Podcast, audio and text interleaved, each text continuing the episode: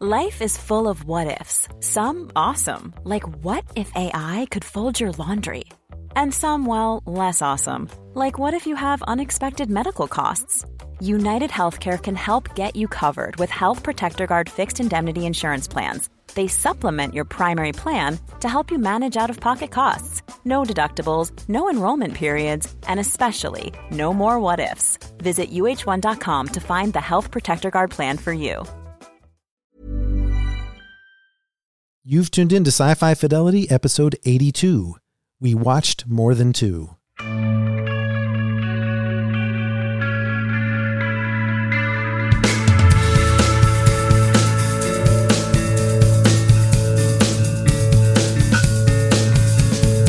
All right, welcome back to the podcast, everyone. It's Mike and Dave with you here once again with a discussion topic, and this one's going to be a lot of fun. It's kind of experimental in a way. This is one that is not following our normal format where we pick a character, pick a show, pick a you know, different thing that fits into a specific category. These are basically follow up items, you might say, discussions of shows that we started out with our two episode rule, just discussing the first couple and then we were so enthused by it that we had to binge the rest either for the podcast or directly right after the podcast and uh, discovered some more things off the air, I guess you might say.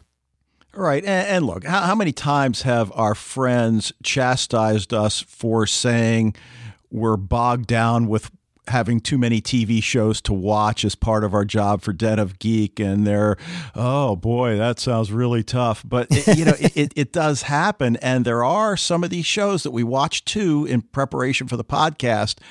And in a lot of cases, we like the show. We just simply don't have time to get to them. And I've had a few where I ended up watching three, four, five, and then just ran out of time and never finished the season. Yeah. Oh, that happens to me all the time. I mean, even just it wasn't for the podcast, but I had to review The Man in the High Castle season four for Den of Geek, and Amazon only released the first five. And I just haven't had time to go back. That's one of my favorite shows. I haven't had time to go back and watch the second half of the season. And people constantly harangue me on Facebook. Have you seen it? Have you seen it? so these are actually shows that we did get back to watch the rest of it. Usually the first season of. I think most of the ones we're talking about tonight are first seasons, uh, with one exception. But yeah, it was definitely something that where we were hooked really hard and had to get back to it. And then we'll also share our listener contributions of shows that perhaps we hooked them on with those two episode discussions that they had to then binge something that they might not have otherwise. So it's kind of a, a cool way to get some feedback from our listeners in that sense. But what we're going to start off with, Dave? All right. Well, I'm going to start off with a show that simply on the visual promo alone that pops up on your Netflix feed, I thought, well, that looks dumb. What's that? And it is Russian Doll. Oh, okay which featured eight 30 minute episodes. And Mike, I, I got to tell you, I, have talked many times that I'm not a big movie fan these days, and I don't know if it's my attention span or whatever, but these shows like The Good Place and Russian Doll, I love the 30 minute format. So it, it certainly makes it easy to binge. But I mean, this was a show that, on the one hand, I'm going to say surprisingly, after having watched it, I'm not surprised at all, but that it received four Primetime Emmy Award nominations, including Outstanding Comedy Series and Outstanding Lead Actress in a Comedy Series for Natasha Lyonne, who, who's the main character. So, for a genre show, you and I know that's a big deal. Oh, for sure. Especially a genre comedy, which is not something that is a well established subgenre, I don't think. Yeah, and you wonder if coming on the heels of a show like The Good Place, which I think is similar in that it is a genre comedy and it's metaphysical in nature. Yes, that that maybe opened some eyes and uh, got some people to check off the box on their ballot. Uh, I wonder if the title is a nod to the Russian nesting dolls because well, yeah. of the Groundhog Day narrative device that really is central to this story. And that said, I'm really not a fan of the Groundhog Day narrative yeah, device. Exactly. That's what's so weird. But yeah, I think one of the promotional posters did have Natasha Lyonne nesting inside herself like a matryoshka. So I definitely think that was where they were going with that. But yeah, Groundhog Day, not as a movie, but as an episode, a single episode, has become kind of cliche in sci fi. But to do an entire series using it, that was a bold choice. And boy, did they nail the landing. Uh, yeah, as you said, it's very difficult to do it well. Travelers had an episode yeah. that that did it well, but Nadia is such a compelling character that I, I just immediately find myself consumed with her dilemma as she dies over and over. And I guess the comedic element to that story arc is that it happens on her 36th birthday party that's taking place at her apartment. So the setting is just wonderful. You know, she keeps going back into the bath. She, well, she ends up in the bathroom each time she starts over, and uh, it is just so good. Yeah, now this is a, a, different kind of one.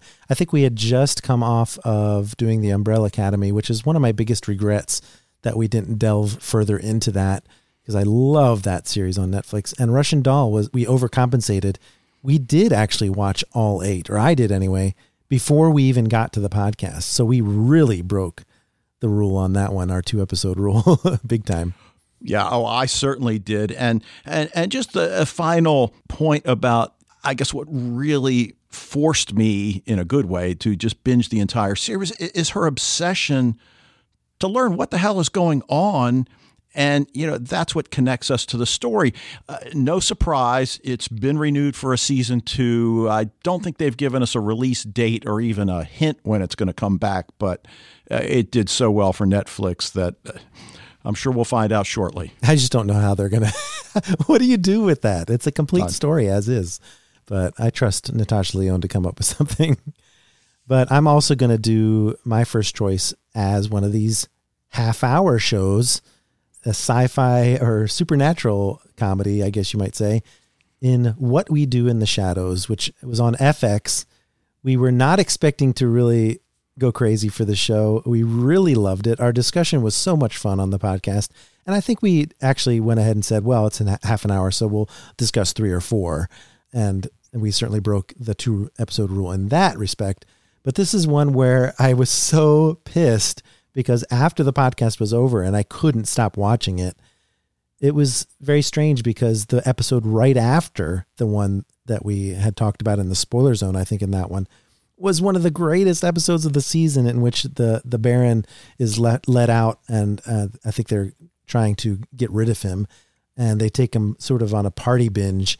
And there's this great vomiting scene. And if you think the vomiting scene from The Exorcist was a big deal, you you haven't seen this particular episode of What We Do in the Shadows. It was just epic. Yeah, and I don't even know if I have a favorite scene. The the one that immediately comes to mind is when, and I can't even remember which character it is, but he he gets caught and he's at the animal pound. Yeah, uh, Laszlo. Uh, and, yeah, oh, Laszlo, and uh, you know they've got to come rescue him from there. yeah, that was the last episode we talked about, and then it was the one right after that where the Baron does his crazy maneuver, uh, played by Doug Jones. So that was great. Now I've enjoyed the movie version of Taika from Taika Waititi, and the series has also got him as an executive producer, and that the series had a lot to live up to in that respect. But it was a brilliant blend of mockumentary and supernatural comedy. That's just not an easy task. I mean, same with Russian Doll.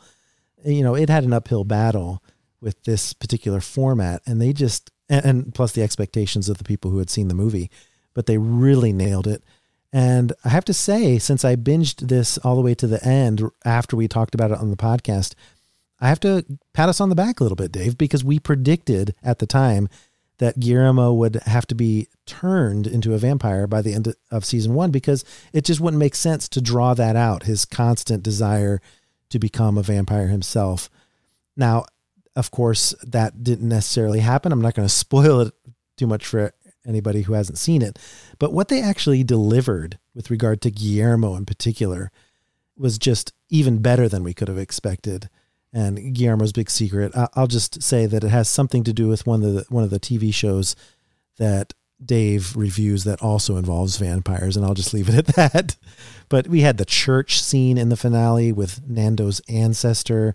We had Laszlo and Nadia having that great conclusion to their story arc with Gregor, Nadia's reincarnated uh, lover that she kept trying to hook up with. So just so many great things that carried me through that season. And the series was renewed for a second season in May. So we are going to get more of what we do in the shadows, thankfully enough, on FX. Cool.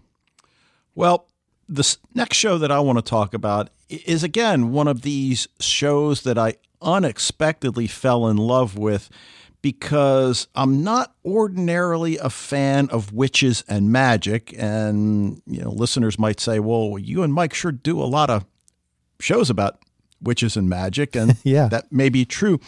But we chose to look at the Netflix series The Order and I was pleasantly surprised on a lot of levels. And, you know, this is a full hour show, guys. So I watched all 10 episodes in rapid succession. I, am pretty sure I watched three in one night. And then I think I finished the last four the next night. But they're not ordinarily themes to which I gravitate when I'm looking for something to watch. My first impression was that oh, this is going to be Harry Potter goes to college. Yeah, I was not impressed with the pilot at all. it wasn't until the werewolves came around where I was like, okay, I'm all in. well, and, and, the other thing, it seemed to have a CW ish appearance yeah. with a lot of good looking young people. Yeah. And there's nothing wrong with a lot of good looking young people. And having said that, again, I think you and I have gone on record many times that while we're not a huge fan of the superhero shows, the CW has done a pretty good job in general with shows like The Flash and Arrow. So it, it's not all about pretty people. And then, of course, you take a show like The Hundred, and while they're all attractive, they're always covered in dirt or whatever. yeah. But but in the order, the two leads, Jack and Alyssa, are not only highly shippable, and come on, I mean, who among us doesn't love a good ship? Yeah, they had huge chemistry in that show. Yes, but that's not enough. They're compelling characters in their own rights as he sets out to learn the truth behind his mother's death. And there are all these family connections with Belgrave University, which is the college, and I'm making air quotes, uh, that he attends. And he uncovers all these dark family secrets. There's a huge reveal that even adds more to the mystery. And certainly at the time, on one level, okay, we kind of saw that coming. Not really, but you know, it's okay. But as you said, I loved the introduction of the werewolf clan. Yeah, that was a big piece of its success, I have to say. And and I think at the time when we discussed this, you hadn't done your binge through to the final episode. And I had done a little bit of a spoiler zone for that particular podcast, talking and hinting at, at the ending, some of the worries that I had going into season two, because it was one of those reset formulas that can be problematic for some shows. And I'll be interested to see what they do with it. This, this one's been renewed, right? Yeah. Yep. 10 episode season two. And, you know, just the last thing, I don't know about you, but I couldn't help but think about being human eh, just without as much angst. Oh, the show being human. Yeah, yeah. Yeah, yeah. Well, well, and the werewolf clan in particular. Yeah, it does have that vibe, doesn't it? so that was not one we were expecting to like. I, I hope that we hooked some people on that. We'll see when we get to our listener feedback here in a bit to see if anyone got hooked on the order against expectation. But I am noticing that a lot of these that we've chosen are from Netflix, and I think that's probably understandable given the fact that we used our two episode rule, but then all of the episodes were immediately available. So if we were busy and had to go on to a new topic for the next podcast or the next month or whatever, they were all there in case we could binge in a weekend or two. So that was part of why we were able to follow up on our interest in the show. Yeah, I think all three of my choices are Netflix. Uh, only one of yours, but I picked mine, and you were left with whatever. yeah, well, the, your third choice, uh, we'll get to in a second, but that was one of the ones I was going to talk about, and I was like, oh, Dave took it first, but I actually picked a Netflix show that was not a show topic on the podcast. It was actually an interview, and that's Raising Dion. There were nine episodes on Netflix, kind of a weird number, but I only had to watch enough of the show in order to interview Jazmyn Simon. You and I had a great time talking to her. And I wasn't even reviewing it. Usually that's part of it too, is if, if we're uh, doing a written review. But I still watched all nine episodes. I was so hooked on that show that even though we could have just asked Jasmine, so tell us a little bit about your character or whatever generic question like that, man, did I get hooked on that show. It was, it was definitely not something I was expecting to get hooked on because it's about a single mom raising a kid with superpowers. And I, I guess that kind of fits in with the idea that Dave and I aren't really into superhero shows, but this is anything but the typical superhero show, right? Yeah, I think that's what really makes the show so great is that the premise is so different from anything we've really seen in that genre. Right. And the child actors in particular just killed it. Ja'Siah Young was amazing as young Dion, and Alisha Wainwright as the main character, the the mother of Dion, was just amazing as well. And a number of occasions, I'm not too proud to admit that the show had me in happy tears for a lot of the scenes that took place between Dion and his mother, and even some of the other scenes where the kids were involved. They just really got me right in the heart. And Sammy Haney as Esperanza, she killed it as well. She was a great character that that really got uh, the tears flowing a few times as well. So just a really feel good uh, superhero show. Uh, no renewal news on this one yet. I'm actually very much expecting that it will get renewed. And it's been a little bit longer than Netflix is usually waiting to renew something like this. And they certainly had a lot of open ended things at the end of that one. If you got the, all the way to the end, like I did, that basically say there must be a season two. And I, and I think in the intro and outro for Jazmyn's interview, we did hint at the fact that there were definitely things left hanging that would make a great storyline for season two if there were one. Right. And, and she's a great character as well who plays uh, Dion's aunt. Right. The doctor. Yes. yes. So. Hiring for your small business? If you're not looking for professionals on LinkedIn, you're looking in the wrong place. That's like looking for your car keys in a fish tank.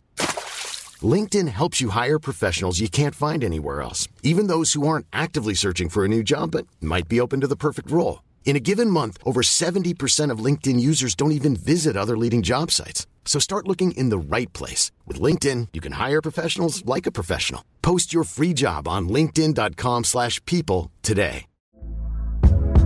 Hey there, it's Michelle Norris. I'm host of a podcast called Your Mama's Kitchen. When I travel, I'm usually looking for a way to find a taste of home when I'm not at home. And one of the things I love to do when I am at home is entertain. And Airbnb allows me to do that. When I was in California recently, I rented a house that had a great kitchen. And when we were sitting around the table, we're all thinking, we're in someone else's house. Someone could be in all of our homes as well. If you have a home, but you're not always at home, you have an Airbnb. Your home might be worth more than you think. Find out how much at airbnb.com/slash host. All right. Well, let me get to my third series that I've chosen. And, you know, you already mentioned The Umbrella Academy, which appeared on Netflix, 10 episodes.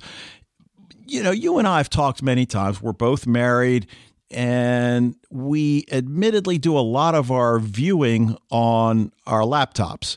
Yes, yes. And, you know, there are some shows that I'll watch on the big screen while my wife is sitting on the couch doing something else. And lately, more often than not, she ends up really getting into the show that I'm watching and then gets obsessed with it. Now, Russian Doll wasn't one of them, which shocked me. The Order I was not surprised that she didn't get into it. She absolutely loves the Umbrella Academy. Oh wow! I'm always surprised at the ones your your wife likes. You have more success with her, believe it or not, than I do with my wife. She has much fewer uh, genre shows that she latches onto. But uh, yeah, Umbrella Academy. I was so pissed that you picked this one because when you proposed this as a topic, I immediately went to the Umbrella Academy because it's still uh, hangs over me as my biggest regret. We did hold to our two episode rule or three episode rule, I think, in the discussion, but we didn't do a spoiler zone for that one. And I so much regret that because there was so much meat to the second half of that series. I think we'll definitely have to make it a topic for season two on the podcast because of that. Yeah, and certainly season two was a foregone conclusion. Netflix is pretty chintzy about releasing viewer numbers, but they did reveal that 45 million households streamed The Umbrella Academy in its first month. Whoa. That is freaking huge. Yes. but anyway, what what grabbed me right away eh, about this story about this family of adopted children who were basically trained and and brought up to be superheroes is Ellen Page's character Vanya, who was the child that always seemed to be on the outside looking in. And, and, of course, if you've seen the series, you know that it goes from the present when the family, when the kids are reassembling because their father has died. And then we get a lot of the backstory from when they were young. But just, oh, the apartment she lives in, the the violin, the just the loner in this rather large family just immediately brought me to her character. Now my favorite was definitely number five. Oh. I liked I liked Vanya too, and Klaus would probably be my third choice as favorite. But but yeah, number five and the time travel aspect just hooked me hard, especially once I got to his episode, which I believe is episode five of the ten. So obviously we didn't get to discuss that on the podcast at the time. So this was one I definitely binged through and it became one of my favorites of the entire year. Well, yeah, and you mentioned number five, and again, that's one of the things that I love so much because we get a sense fairly early on that something happened to five. Did he die? Is he gone? Whatever, and then suddenly he reappears and has to assimilate himself back into the family. But of course, the catch is that he's still, I don't know, what is he, 10 years old, 11 13, years old? 13. Oh, 13, right. You mentioned time travel. And of course, he also possesses the ability to jump through space as well as time.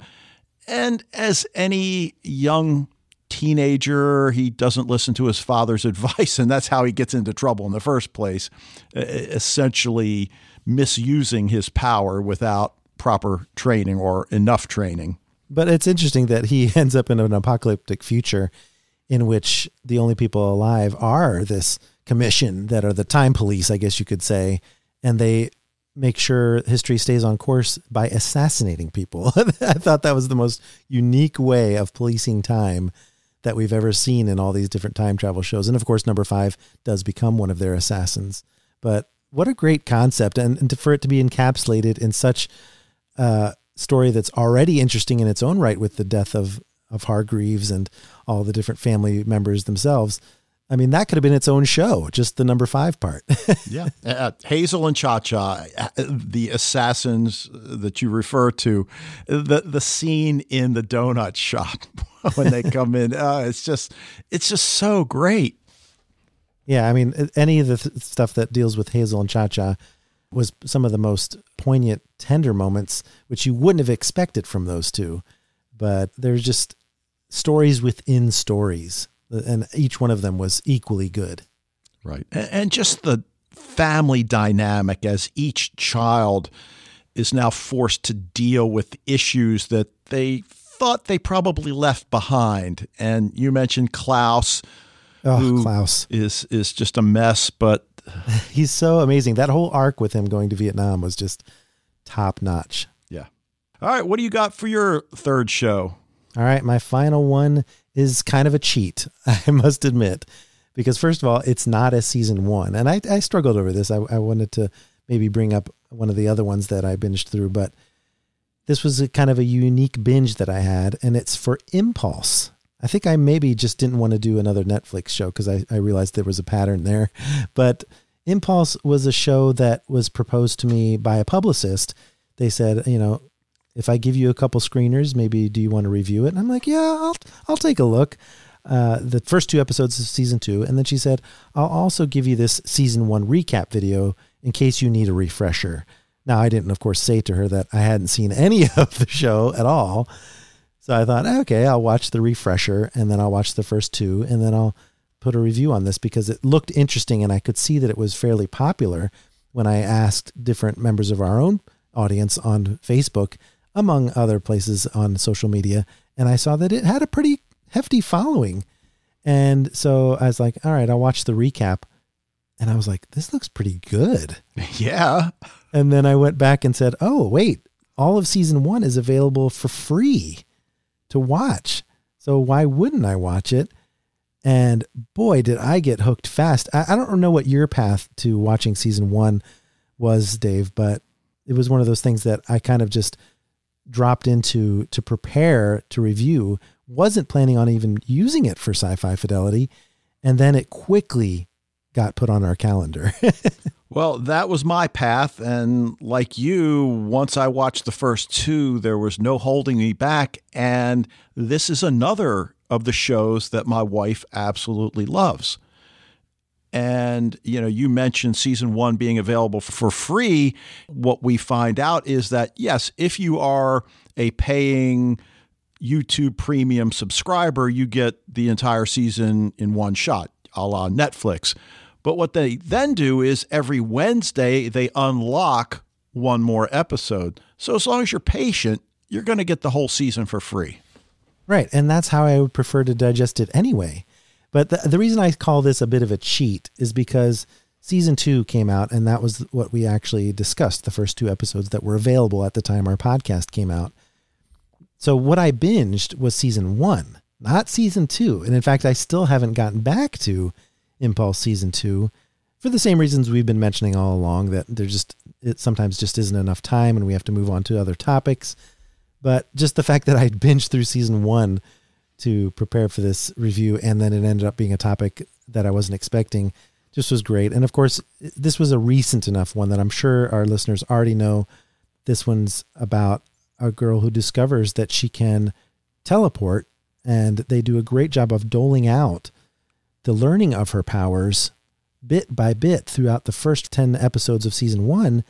And in fact, even by season two, she still hasn't quite figured it out fully, right, Dave? Yeah, right.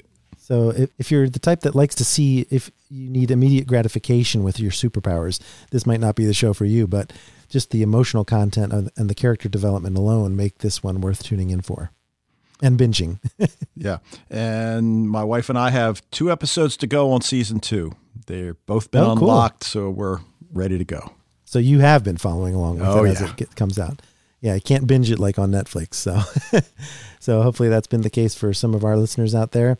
And speaking of the listeners, we want to get into our listener feedback segment, of course. Now, this one was a little bit sparse, of course, because I think it partly had to do with the way we phrased this. Obviously, our discussion was more about you and I binging something after we were exposed to it in our research. But for the listeners, it was all about what shows did you binge after hearing the two episode discussion about, and then you were hooked. I mean, almost like we're getting some honest feedback about our podcast from the listeners in this one. Yeah. And, again, they're not tied to the commitments that you and I have with yeah. uh, the, the podcast and, and, the episodic reviews we write for Den of Geek. So, yeah, I agree with you. It is kind of unclear how to approach that question. But you know, come on, you guys, just interpret it however you want. You know, and and, uh, and that's what they did. Yeah, exactly. Did.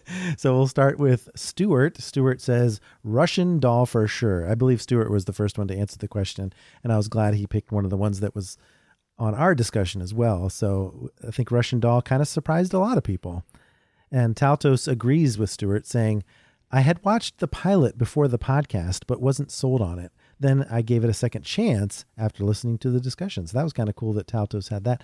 Taltos also wrote down Future Man, but I don't believe we talked about Future Man on this podcast, did we? I had an interview on the fourth wall with Haley Joel Osment in January, but that's the only thing I can think of that maybe she listened to that one. Yeah, I don't think we covered that at all, but you know, that's cool. I mean, you know, and I was the same with Russian Doll. The first episode, okay, it's kind of quirky. I'm not sure what to make of her, but I'll go on because, quite frankly, I had to. Yeah, it was de- definitely something that surprised me a lot. And I think even at that time, I was really skeptical of sci fi comedies, and they've really become near and dear to my heart at this point if they're done well. Exactly. So, all right. Well, Brian says, I wasn't going to see Watchmen as I'd lost interest in the movie, but your episode got me intrigued and now I'm hooked. Even got the graphic novel to catch up. Same for Black Mirror, Dark, Mein Frunz. Uh, you know, and uh, hopefully Wayne's not listening because I've only seen the first two episodes of Watchmen and there's a lot to like about it. And I don't know why I haven't gone on. Actually, as I told him, I still have not seen the series finale of The Leftovers. Oh my goodness. That's pretty surprising. Yeah, I watched the whole series and then it just got so depressing Oh, that yeah. I just thought, you know, but uh, yeah, I've got to go back to watch them because just the world they've built and the production values, just something visually about that show that just really, really I love. Right. Watchmen is definitely getting huge buzz since we talked about it on the podcast. I actually am more anxious to go back to his Dark Materials before I do Watchmen. So it's almost like you have to prioritize what you're going to do. I've been having to binge through The Expanse and Lost in Space because I'm reviewing those shows for Den of Geek. But I definitely plan on going back to his Dark Materials and Watchmen. So I'm glad Brian did that. I like I have to give Brian compliments for saying Dark was something he got hooked on, Mein Fruns, because he capitalized the F in Fruns just like a, a real German. So good job, Oh. Brian. Okay. yeah, glad one of us noticed that. and then Kevin Batchelder, I was kind of surprised, got hooked on Daybreak based on our recommendation. So I was glad to hear him say that. I almost took that as a compliment because I feel like that's the kind of show that Kevin would have, would have discovered on his own. And we would have been inspired to go see it from him rather than the other way around. or exactly because it doesn't surprise me at all that he loves that show but Yeah. as you said it's more the kind that we listen to a podcast of his or read a post of his somewhere but uh, Right. yeah And that's Kevin Batchelder, of course, of the Tales of the Black Badge Wynonna Earp podcast, if you guys listen to that one. But Barb took another tangent on this topic. You talked about how you can interpret it different ways. And I think Barb took that to heart. She said, I'm duct taping my hands to keep myself away from the expanse and trying to do it week by week when it drops so that I can follow along with Mark DeCote's podcast. Now, when this podcast comes out, it will have been a few days since The Expanse came out. So I'm wondering how Barb is doing on that so far. It's tough because uh, a couple people over at Golden Spiral Media, where we used to podcast, and Mark DeCote, who does Solo Talk Media, they go week by week, even with the streaming shows. And of course, Mark had no idea when he started doing The Expanse that it was going to go to a streaming service like that. But that's a tough decision to go week by week. I know Daryl Darnell does it for Stranger Things, and that is some real discipline right there. well wayne and i do it as well Oh, from yeah, yeah, a, a lot of the things we do uh, now he rarely has any discipline so uh, i'm usually the one that sticks to week to week but uh, you know it's interesting because we're covering Impulse right now, and he's going week to week. And of course, I'm caught up. I've got just only the uh, season two finale to go, which hasn't dropped for free yet. So, but you did it with Dark season two, right? Yes, we did. You went week by week, and he couldn't help Yes. himself. I think exactly right. So yeah, that's that's a tough one to do. Um, but I'm glad to hear that we do have listeners out there that are you know taking our podcast and using it as inspiration for what to watch because that's exactly the purpose that we had in mind when we started the podcast. So that's great.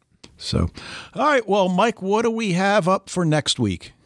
All right. Well, next week, as many of you know, is the week of Christmas. So we will not be on the air next week. We're going to do two weeks before our next one. But the next episode of the podcast, which will be uh, right before New Year's, is going to be an interview with Van Helsing showrunner Jonathan Lloyd Walker, who just took over as showrunner in season four. Is it, Dave? Yes, it is. Yep, season four. So he's going to do a debrief of season four of Van Helsing for those of you who are following along with that show. And also, people who have followed our podcast for a while know that Jonathan Lloyd Walker was in one of our very first interviews ever of people involved in genre television because we started our podcasting career with Continuum and he was one of the writers on that show. So, how far he has come. Right. And he's been with Van Helsing since the beginning because, of course, uh, Simon Barry was one of the executive producers when Van Helsing became a property for Syfy Network.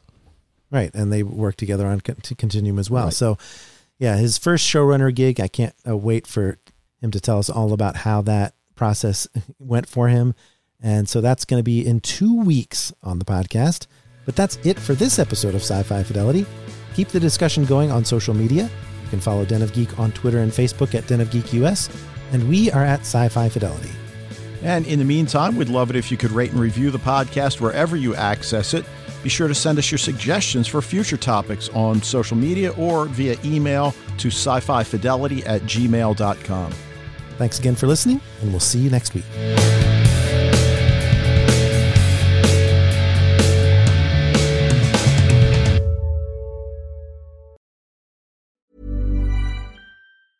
Planning for your next trip?